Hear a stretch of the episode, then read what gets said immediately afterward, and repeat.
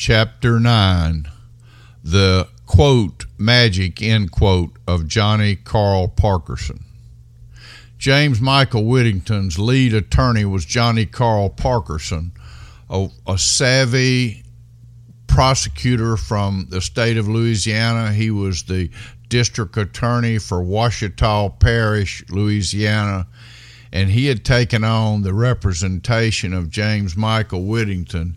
He criticized the law enforcement, he criticized the county, he criticized the prosecution, he criticized everything about the state's case in the newspapers. He tried his case in the newspapers before the matter ever came to trial. He even belittled the courthouse that the trial was being held in, referring to coffee stains on the stairway and so forth. Johnny Carl Parkerson warned the prosecution over and over that he was going to destroy the expert testimony of Dr. George McCormick. When I finished the examination on direct of Dr. George McCormick, I sat down and I felt like the ultimate uh, conductor of a symphony orchestra because the testimony could not have gone any better.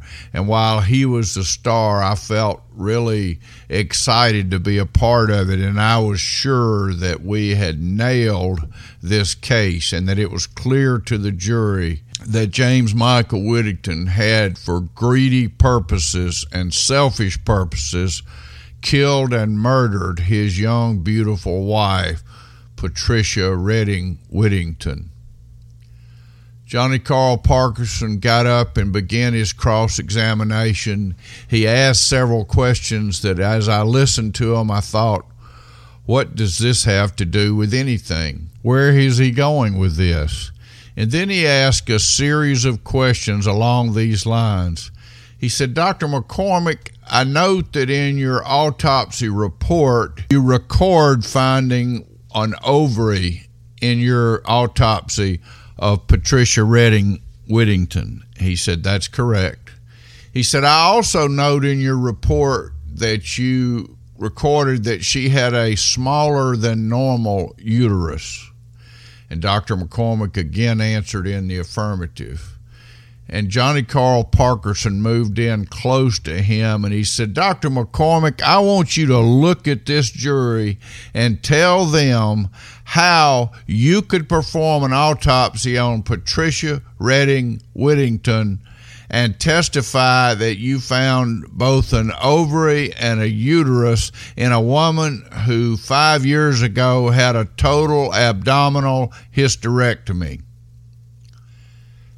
Johnny Carl Parkerson turned around and said, Your Honor, we would like a 10 minute recess, and literally pranced out of the courtroom without even looking back, counting on the judge to fall for his Perry Mason type maneuver. And the judge did, in fact, grant the recess. I was stunned. I couldn't even move in my seat. I thought that my witness had apparently been misrepresenting the facts to me.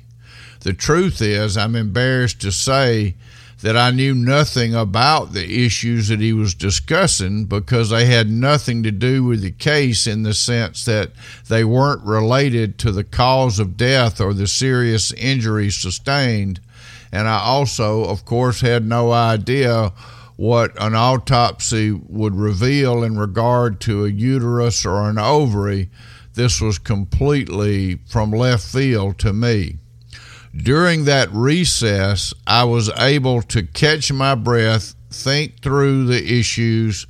I spoke to Dr. McCormick's uh, assistant in the hall and told her that I needed her to go and get the slides from the autopsy, which would require a trip from Meadville, Mississippi to Caddo Parish, Louisiana, to pick up those slides so that she could buttress the fact that Dr. McCormick found exactly what he said he found because they had slides of them. I also began to realize that you could have a total abdominal hysterectomy and still have what appeared to be a small uterus left, and that sometimes, in fact, often, doc, OBGYN doctors who perform complete hysterectomies tried to leave one or two ovaries in order to avoid the need of medicine afterwards, hormone medicine for the woman that he he or she was operating on.